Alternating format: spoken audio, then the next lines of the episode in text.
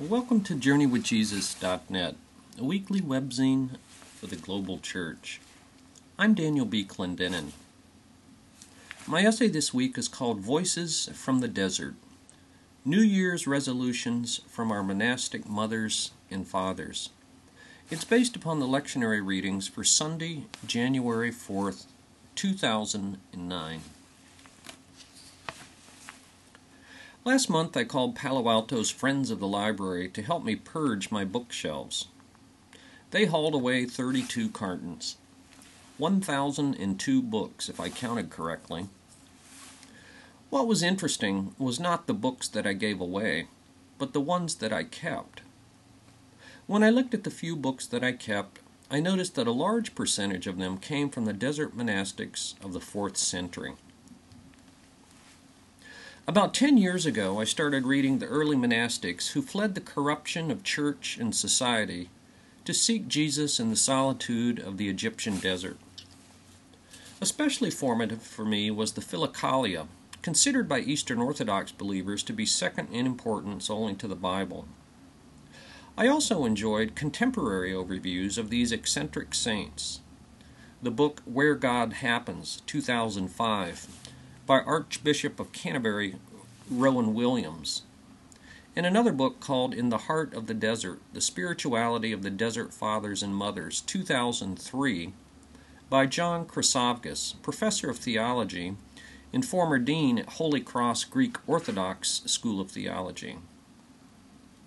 Like John the Baptist in the Gospel for this week in John chapter 1, these voices crying in the wilderness witness to the central message of Jesus in powerful ways. I love the monastics for several reasons. Jesus fled to Egypt as a baby. And in Luke's Gospel, our first glimpse of him as an adult was when the Holy Spirit drove him into the desert to be tempted by Satan. Second, these desert dwellers were practitioners of healing, not abstract theoreticians. They sought personal transformation, not theological information.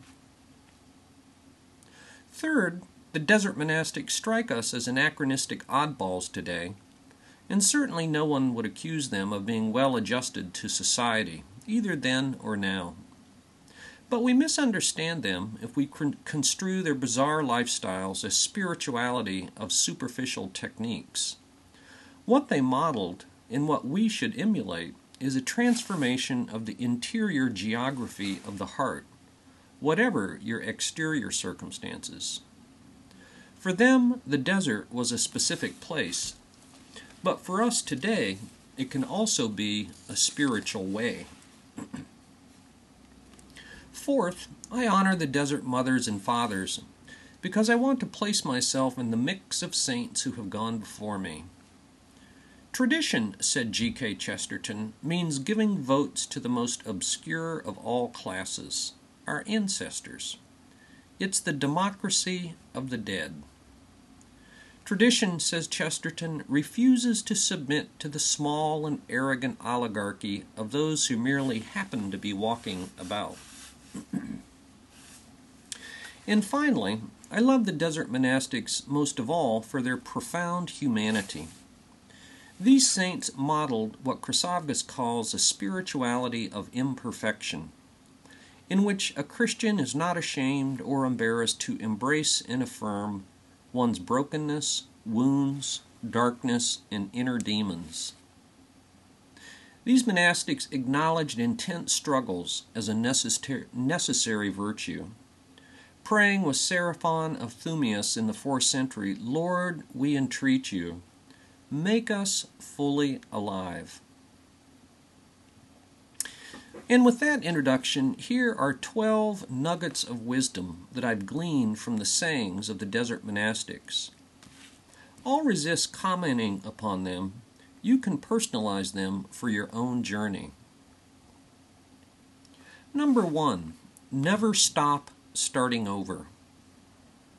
Abba Poemen said regarding Abba Pior that every day he made a new beginning. My God, do not abandon me. I have done nothing good before thee, but grant me in thy compassion the power to make a start. Arsenios, the 5th century. Number two, live intentionally, not aimlessly. From St. Mark the Ascetic in the 5th century Think nothing and do nothing without a purpose directed to God, for to journey without direction is wasted effort. Number three, never ever despair, no matter what. From St. Macarius of Egypt in the 5th century, let us eagerly draw near to Christ, and let us not despair of our salvation. For it's a trick of the devil to lead us to despair by reminding us of our past sins. And then from St. John of Carpathos When someone is defeated after offering stiff resistance, he should not give up in despair. Let him take heart, encouraged by God's word, that he raises up all who are bowed down. Do all in your power not to fail, for the strong athlete should not fall. But if you do fall, get up again at once and continue the contest. Even if you fall a thousand times, rise up again each time. Number four, pray simply, not stupidly. From Evagrius the Solitary in the fourth century. Often when I have prayed, I have asked for what I thought was good, and persisted in my petition, stupidly importuning the will of God, and not leaving it to Him to arrange things as He knows is best for me. But when I have obtained what I asked for, I have been very sorry that I did not ask for the will of God to be done, because the thing turned out not to be as I had thought. Similarly, Abba Macarius, it is enough to say, Lord, as you will, and as you know, have mercy. And if the conflict grows more fierce, say, Lord, help. Number five, Renounce all self justification. According to John the Dwarf, we have put aside the easy burden, which is self accusation, and weighed ourselves down with the heavy one, self justification. Number six, stop judging others. The monk, says Moses, must never judge his neighbor at all in any way whatever. They said of Abba Macarius that just as God protects the world, so Abba Macarius could cover the fault would cover the faults he saw as though he did not see them, and those he heard as though he did not hear them. Number seven, stay where you are. Mother Syncletica from the fourth century wrote If you find yourself in a monastery, do not go to another place, for that will harm you a great deal. Just as the bird who abandons the egg she was sitting on prevents them from hatching, so the monk or the nun grows cold, and their faith dies when they go from one place to another. In Scetis, a brother went to Moses to ask for his advice. He said to him, Go and sit in your cell, and your cell will teach you everything. Number eight, celebrate theological modesty.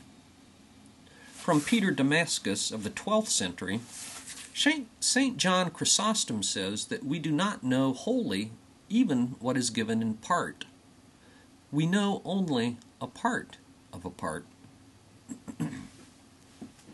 Number nine, acknowledge my brokenness. From St. Maximus the Confessor in the 7th century. The person who has come to know the weakness of human nature has gained experience of divine power. Such a person never belittles anyone. He knows that God is like a good and loving physician who heals with individual treatment each of those who are trying to make progress. A brother said to Abba Theodore, Speak a word to me, for I am perishing. Sorrowfully, the old man said, I myself am in danger. What could I possibly say to you?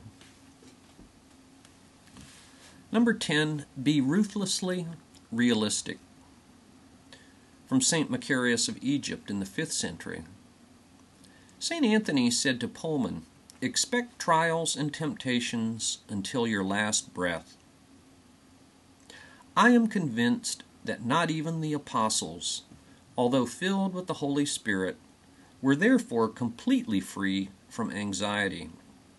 Contrary to the stupid view expressed by some, the advent of grace does not mean the immediate deliverance from anxiety. Number 11. Always think good of everyone. From Evagrius the Solitary in the 4th century. Show the greatest gentleness toward all people. And finally, number 12. Read the obituaries. From St. Gregory of Sinai in the 13th century. When the death of Arsenius drew near, the brothers saw him weeping and asked, Truly, Father, are you afraid? Indeed, he answered them, the fear which is mine this hour has been with me ever since I became a monk. At the moment of our death, we will all know for certain what is the outcome of our life. And for further reflection, I offer the two aphorisms that John Chryssavgis uses to introduce the overall message of the desert monastics.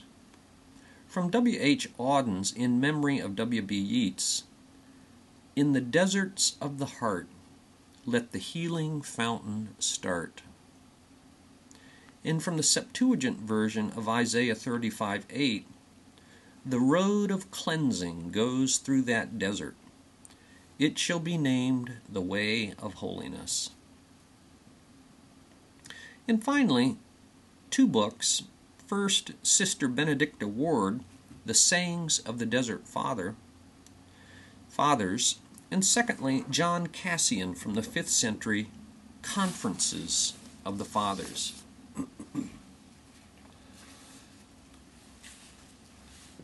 For books this week, I review Anne Rice, Called Out of Darkness A Spiritual Confession. New York, Knopf, 2008, 245 pages.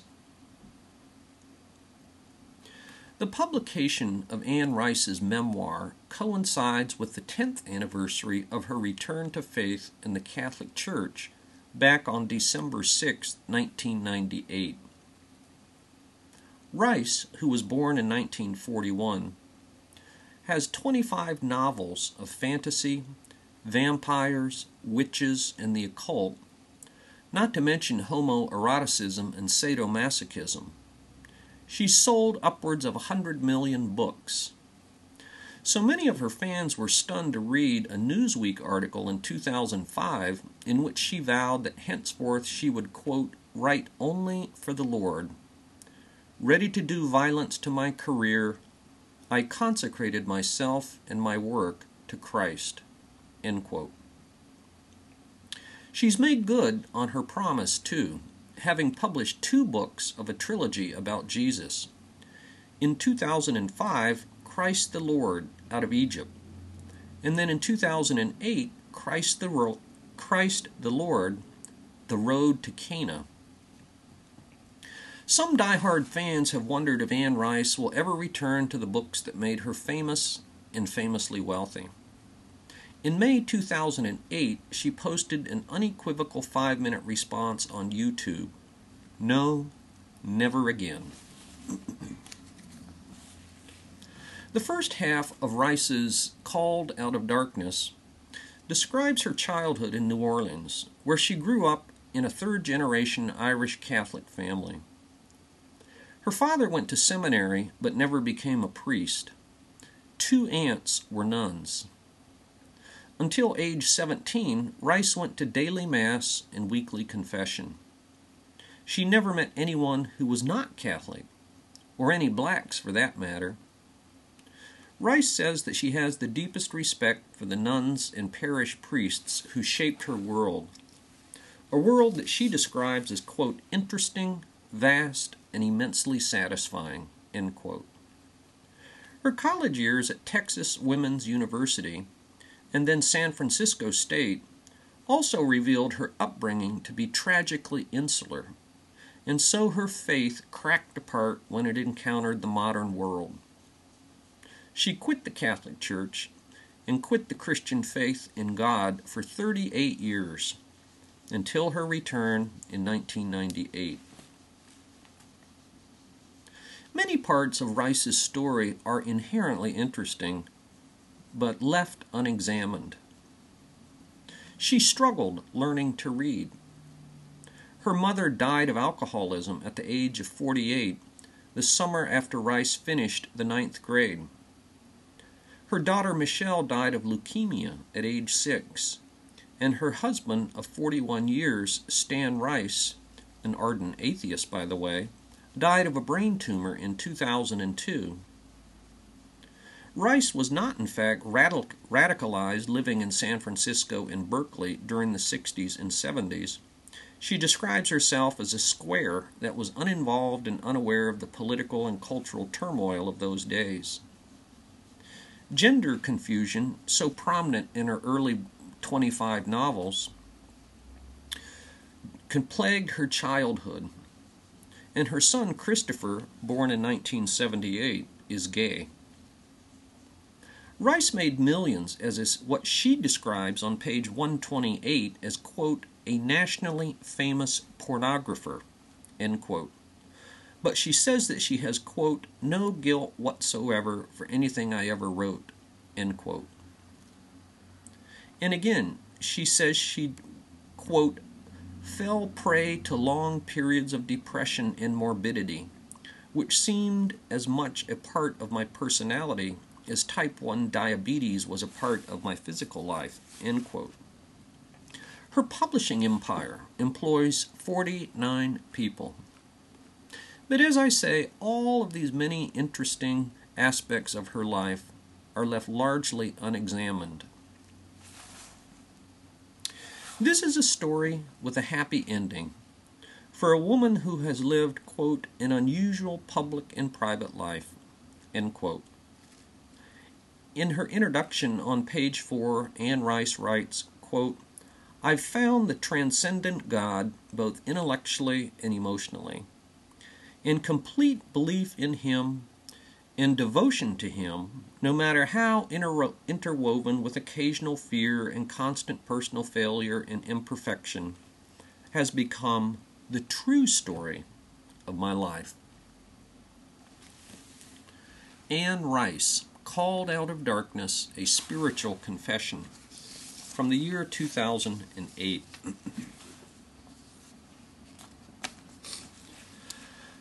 For film this week, I review a remarkable movie, Synecdoche, New York, from 2008. The question for this complex and very weird film is whether writer director Charlie Kaufman's artistic ambition will ultimately frustrate viewer patience. When I saw the film, a couple in front of me walked out halfway through. You will probably love or hate this film. Reviews have been sharply divided. Philip Seymour Hoffman stars as Caden Cotard, a theater director mild in all the midlife crises, both real and imagined, of body, mind, and spirit. The film begins conventionally enough, or so it seems. But if you watch carefully, there are telltale signs early on that Kaufman is going to play with reality itself. A cartoon on the family TV features Caden as a character. And a realtor walks a client through a house that is permanently on fire. Those are two ominous metaphors. The giveaway is that Caden's last name, Cotard, bears a striking resemblance to that of the French postmodernist Jean Francois Lyotard. We shouldn't be surprised then when Caden quits his career doing theater among what he calls the Blue Hairs in suburban Schenectady, New York, where his latest production was Death of a Salesman. And with the help of a MacArthur Genius Grant, a cruel irony given the circumstances, he moves to a cavernous warehouse in New York City and recreates his confused life through what eventually becomes a cast of hundreds of characters. Yes, life is a stage, and we are the actors. In his book, The Postmodern Condition, 1979, Lyotard made famous the notion of incredulity toward metanarrative, a fancy way of saying that there are no truly universal or absolute fixed meanings or truths in life, and that all meaning is a personal or social construction. This is exactly what Caden tries to do. He tries to create meaning in his life through characters who portray his life. He keeps changing the name of the play, one of which is simulacrum, that is, an insubstantial semblance of something. He keeps saying that he quote unquote finally knows how he wants to direct the play. Indeed, the play is never finished, but is instead a building project that piles floor upon floor of monster sets. It never ends. For Kaufman, there's a very thin line between authenticity and absurdity, general, genuine reality and mere representation, fact and fiction, living life and playing roles, healthy self awareness and oppressive self consciousness, in between true life and certain death. Does Caden Cotard's effort to manufacture even the barest micro meaning make any sense? The last line of the movie offers a glimmer of hope. Maybe. Synecdoche, New York, from 2008.